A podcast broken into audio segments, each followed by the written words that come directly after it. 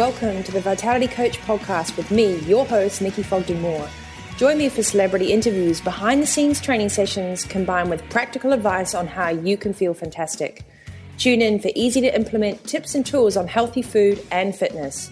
Learn how to look and feel your personal best without turning your life upside down. Welcome to Feeling Fantastic. Hi, guys. Welcome back to the Vitality Coach podcast. I'm your host, Nikki Fogden Moore, and it's a pleasure to have you back. We're in full swing again for season five of this podcast series. If you've been listening to my show recently, you'll realize that we have a new website, thevitalitycoach.com.au, all refreshed, re energized, and revitalized to bring some content that is pertinent and poignant for you guys out there that are trying to lead in business and in life. One of those areas that you'll notice is the influencer series. And I'm very, very honored today to have a special guest on the show who I met in an island in the middle of the Pacific when he was just doing his thing on the motor, of course. And I'd like to introduce you to an incredible tech wizard, someone who's been involved revolutionizing the internet from the day it started in 1995. I'd like to introduce you to Al Ramadan, who's the co-founding partner at Play Bigger Advisors. He's been CEO, entrepreneur, operating executive, and sailing technologist. Al from San Francisco, welcome. Hey, Nikki, great pleasure to be with you. And I know that, you know, we had a bit of a giggle before because we tried to start this podcast and I had a technical glitch of all things.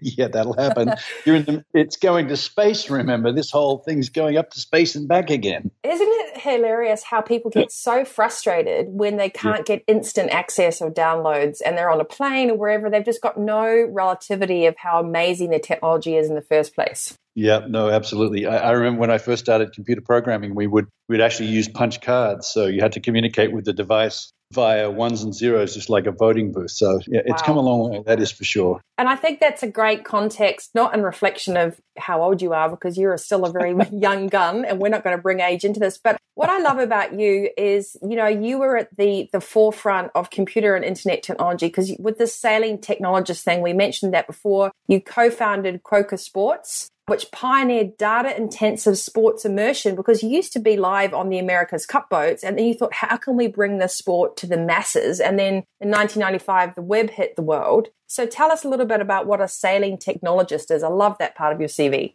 Yeah, yeah. Yeah, well, here's what I can tell you. You know, with sailing, someone said that it's about as interesting as watching paint dry. And but the truth is, is actually if you watch it with your eyes, it's really not that exciting if you're unless you're really into it. But when you look at it through the data, it's incredibly powerful, and you can see when a boat goes ahead or behind. And so, sort of, we had an insight at that time, which was, oh my gosh, you know, the data is as important as the video. And that was, of course, the basis of Quokka Sports. And we applied that to many other sports, everything from motor racing to the Olympics in 2000 in Sydney. And uh, you know, it was it was a wonderful project. And of course, you know that idea of merging data and video now is just rampant across every TV and, and internet know, show that you see for sport nowadays. So you're responsible for the armchair sportsman. Yeah, that's right. You can blame me and about 350 other people who were part of the project. And then just to set the scene a little bit about your guruism, I love to throw that word at you because I know it makes you feel so uncomfortable because you're the humblest human I know. You joined Macromedia, which was, and then Adobe, where most people that have a computer know who Adobe is. So, which did some of turnabout and acquired Macromedia again. Is that correct? Yeah, yeah. So that, that's right. So I had had a couple years off after uh, Sports, and uh, I was working with an absolutely legendary pirate in the industry, a guy called Rob Burgess, and he was the CEO of Macromedia, and he asked me to come along and work there. And of course, many of you will know Macromedia from Flash and uh, and Dreamweaver and many other tools we built. And so I was working with Rob on that project, and then ultimately we sold it to Adobe back in 2005. Then I stayed on at Adobe, actually, the CEO of, of Adobe, guy called Bruce Chizen, just a legend in the industry. And uh, I stayed on, and essentially the day he resigned, I resigned. And then I stopped working full time for a couple years. And then in 2011, I started up Play Bigger with, you know, my best, my two brothers in, in life. So it's, it's been a hell of a journey. And I know we're going to get onto this because I've roped you into a couple of podcast mm-hmm. episodes together because I really want to talk about this whole balance of mind and commercial success and physical kind of sustainability when you're doing so much. I know that you love the outdoors and you sort of off the grid expeditions, and that's how you kind of regenerate and get your creativity back and just switch off. But you've done some pretty cool things. You've what hiked the John Muir Trail, sailed in Sydney Hobart Race, you've surfed Mavericks, lived on a remote atolls in the Pacific and Indian Oceans, and you can often be found bombing backcountry lines around Tahoe on a splitboard. Now, I'm not sure about you, but this sounds like a some kind of game, computer game to me. Your life sounds fantastic. Yeah, yeah. Well, other than that, I haven't really done that much. So I have. I actually hiked the John Muir Trail in 2010. Uh, my mother died, and sort of it was my thing for myself to come to terms with that. She was incredibly close to me, an important person in my life. And it's a 22 day hike. It is along the spine of California called the Sierra Nevada Range. And I got to tell you, if you're in California and you haven't done that, you should be fired. It's insane. It is one of the greatest things that you can do in your life. It is it is a remarkable journey, 350 kilometers plus or minus. And you go across the big passes of the Sierra and you ultimately finish the trek on top of Mount Whitney, which is 14,500 feet plus or minus, the highest mountain or the roof of North America, as we call it. So that was that was an incredible exercise. I had friends joining me all the way along, bringing supplies in and taking stuff out. In, I had six people join me. So that was a really fabulous project. That was something that helped me clear my head. And actually, the funniest thing, and you this is going to sound really weird, and I'm sorry if it does, but my mother showed up a bunch of times on that trail and it was it was just a really moving experience and she still shows up in my life now. And so it was a way for me to figure out that connection that yes she's dead but actually she's still with me. So that was cool. That that's very cool. You might have just given me my, a new idea for what my challenge for 2017 is going to be considering i love california. So i'll have to talk to you about that after we after we finish recording the show, but I do want to give you some context. Is that anyone listening to the show right now and anyone that follows me knows there's always a blend of healthy, wealthy, wise, and that wisdom extends beyond what we learn off books, but it's our connection to the world, to nature, and that there's bigger things out there. So no one listening to this will find your statement about the fact that you saw your mother and she's with you all the time. They'll all be nodding in agreement. So it's a comfortable place to talk about this stuff because that's what we want to do. We want to make sure that everyone stays connected and aware and lives a life of this true kind of this great ultimate consciousness. And and I think that brings me on to play bigger. And I really want to focus today's podcast with you about play bigger because when we met in Emoji, you were so goddamn excited about this book. I mean, this the work that has gone into this, the the experience, the minds, and the way that you even wrote the book. You said that you've revolutionized the way of writing business books as well. There's just so much to talk about. But for those of you listening, Al has just gone to market with a new book called Play Bigger How Pirates, Dreamers, and Innovators Create and Dominate Markets. And I just love this. I first heard about it from you, Al, when you said we help those that are already successful in venture capital, already established, take their businesses to the next level, to the ultimate transcendence. Is that correct? Yeah, yeah, that's that's right. Here's here's what I'd say about the book. We first of all, we have a lot of interest in what we do. It's a discipline called category design. It's a new thing, um, just like product design, company design, industrial design, experience design. All of these design methodologies have appeared over the course of the last 20 or 30 years. Category design is another one of those. And what happened was, Nikki, we, we were asked by people to do projects and we just couldn't do them. And it was a bummer because we were too busy. And so we all thought collectively, I think, the right thing to do is to try and get this discipline articulated in the form of a book. We had no idea at the time that it was going to be quite the project that it was. And as Hollis Heimbouch, who's our legendary publisher for HarperCollins in New York, said, you know, it's not very often we choose authors who four, where there's four of them. It's a really unusual scenario. But it, it worked. And it worked because we were great friends, Chris, and myself, and Chris Lochhead, Dave Peterson, and myself have known each other because we're the founders of Play Bigger. And uh, we brought in a, a, guy called Kevin Maney, who I'd known for many years, legendary author, uh, wrote the definitive guide to IBM and many other great books. And he just clicked. And so the four of us went away and we spent sort of nine months working on this project. I guess think of it as, you know, sort of public, you know, creating a creating an album back in the old days for music where the band would just disappear for a period of time and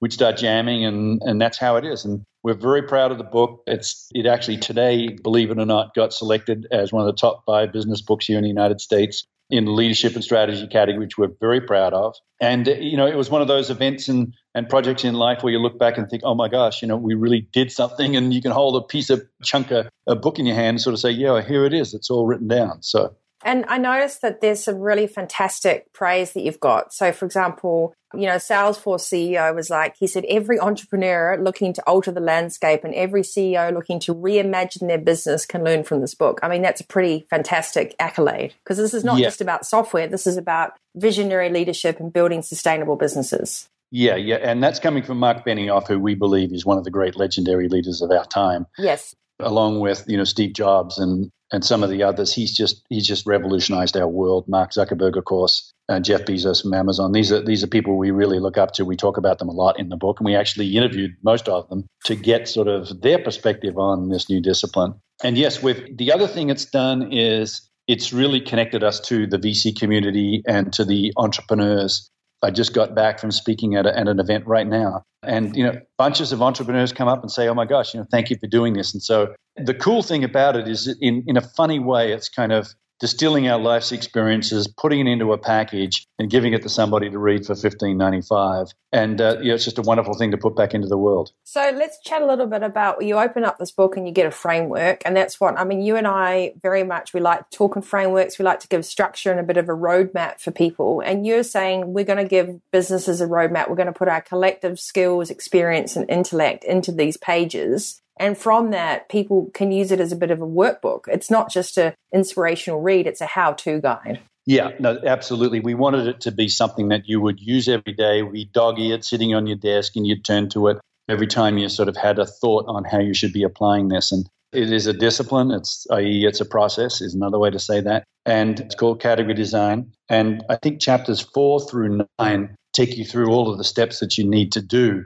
and we have already, actually, we're about to do the London launch, and there's a group of people in the UK who are now taking category design as a discipline, and they'll be there and presenting their thoughts on how, how to adapt it for the UK marketplace. So, so, so you, let's just talk about a little bit about category design and the difference between investments and innovation, because at the end of the day, this is always the tipping point when businesses start to grow. And if you're listening to this, whether you're an entrepreneur or an established company, the, the formula that you guys have put together is it doesn't help if you've just got innovation if you don't have the investment and the commercial strategy to back it up, correct? Yeah, yeah, that's right. And and the way we, we call it the magic triangle, and it's about having great product or product design, great company, company design, business models, go to market, as well as great category design. That is how you are positioned in the mind of the marketplace. And what we see in Silicon Valley in particular is a lot of entrepreneurs go out saying, you know, I got the best carbon ingulator. It's the fastest carbon ingulator. It's the best product in the world. And they, they think that if they scream that loud enough,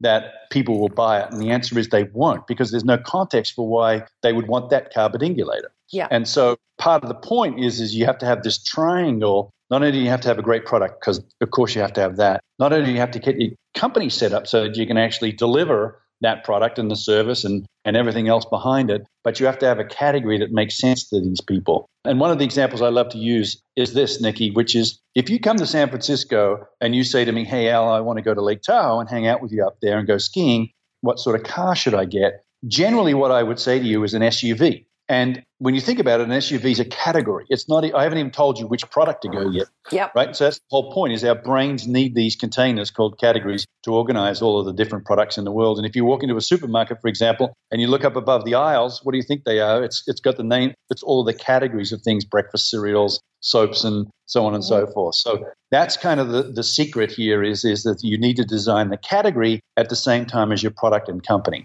So I just want to like take a little sidestep from that. One of the things that I've been reading about recently is the fact that don't always fit into everybody else's categories. And the one wonderful thing about Silicon Valley and everything else is creating something before the market even knows where to put it. And that's often the challenge of innovative minds is that they have an idea that doesn't fit in a box yet. So you're yep. challenging people to create the category even because you know there wasn't even an SUV category years ago. There wasn't even a whatever. So there's all these new categories coming out and being created and we need to encourage more people to think about a solid category not just trying to fit in everyone else's box. That's right. That's right. And if you think about it there's a wonderful story about the founder of 5 hour energy. They're those little energy drinks that you can get. And the cool thing that he did there was he didn't say it was an energy drink.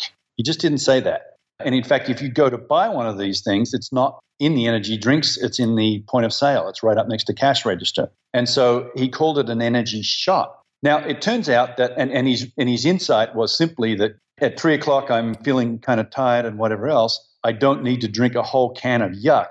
It doesn't mean I'm thirsty. It just means I'm tired. And so I need something to pick me up. And so the whole energy shot revolution happened. Of course, it's a multi billion dollar success right now. And that's a classic case of someone that's got nothing to do with technology. That's a consumer product. That individual, the founder, actually had a vision for the solution, i.e., the energy shot, and then created a category that wasn't what Red Bull and all of these other drinks are. So, on that note, let's say people have that brain wave and they're tapped into something. How do they actually bounce that idea of something? I always call it finding your dream team. So having people around you where you can take this idea and confidence to and bounce it off mastermind group. I have a mastermind group. So what do we tell people that are listening right now that are actually innovators or do want to do something different but get hamstrung by what society tells them and I did this on the Vitality Daily edit yesterday. We need to allow people to shine even if we think their idea is crazy. So what would your one piece of advice be to someone that is trying to do something outside the box and they don't know where to go with that? Yeah, first of all, the crazier the better. Just FYI. That's why we in get on so well.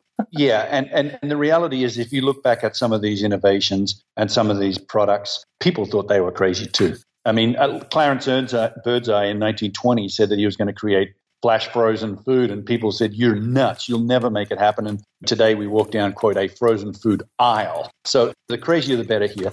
I don't know what Australia's like so much for this. One of the reasons that I that I ended up in America was I found that there was an incredible ecosystem around entrepreneurs and founders that allowed them to do exactly what you said, which is to present their ideas, get critiqued, and then sort of develop the product and, and go on to build the company in the category at the same time. And so I'm sure that ecosystem is is developing. I can't wait to get down there in, in March and actually see everybody in the in the startup and VC community down there. But I would plug into that community. That's the community I feel most naturally plugged into. And and it's not like it's a, a simple exercise either, Nikki. I think oh, people think, oh my gosh, I got a dream. I've got this idea. Let's rock and roll. I had to pitch to 20 different VCs the idea of Quokka before one of them even returned my returned anything after the meeting. And yeah. so that's part of the gauntlet that you have to run as one of these crazy entrepreneurs. And and it's also part of the whole process because every time you meet somebody, they critique it, say that's dumb or this is silly or what have you thought about this? That just improves the way you think about this. And so if you've got it in your head, we call it a founding insight. That's part of our book.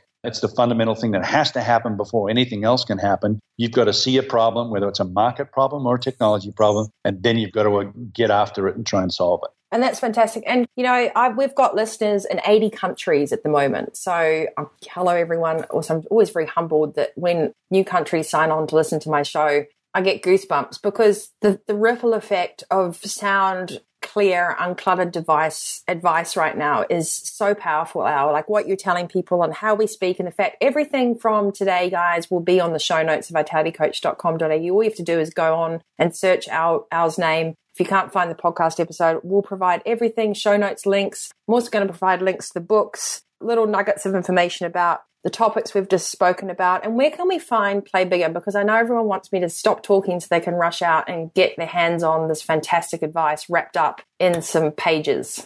yeah. Well, the audiobook's been very popular. That's one way you can do it. It's all available on Amazon.com and the parts of the world it'll be start with Amazon. If you can't find it there, you'll find it somebody someone else in the bookstores. The audiobook's been really cool for young people like you, Nikki, who like to be able to. Young uh, people, I love it. think, listen to stuff while you're driving or whatever else. That is a paper edition, of course. We'll be there in March next year to launch the book. So uh, yeah, I'm looking, if your listeners are around, come. So you're doing London. So for our international listeners, where you're do, I'll just direct them to the Play Bigger website page, Al. I know that you're a Monash University alumni and you'll be doing an interview and panel there when you come over to Australia. You've got your London launch just happening. So I'll make sure, listeners, that I get a lot of the information of where you can find Al and the ripple effect that he's creating and his team from Play Bigger, how pirates, dreamers, innovators create and dominate markets. Love that. Al, you are just a superstar for making time. I can't wait to catch up with you and surf a few swimming pool waves or lefts in March before we do your book launch. And just a parting piece of advice for anyone that feels that that door just doesn't open for them. Like, you know, I just, I always believe that we should keep on going and refine, refine, refine. Your one piece of advice from someone who's been a master in the industry for so long to anyone starting up, especially in tech worldwide, what would you say? Yeah, I would say that the thing that's most missing in the world is these insights. Someone sees a problem, whatever it might be. You know, the guys at Uber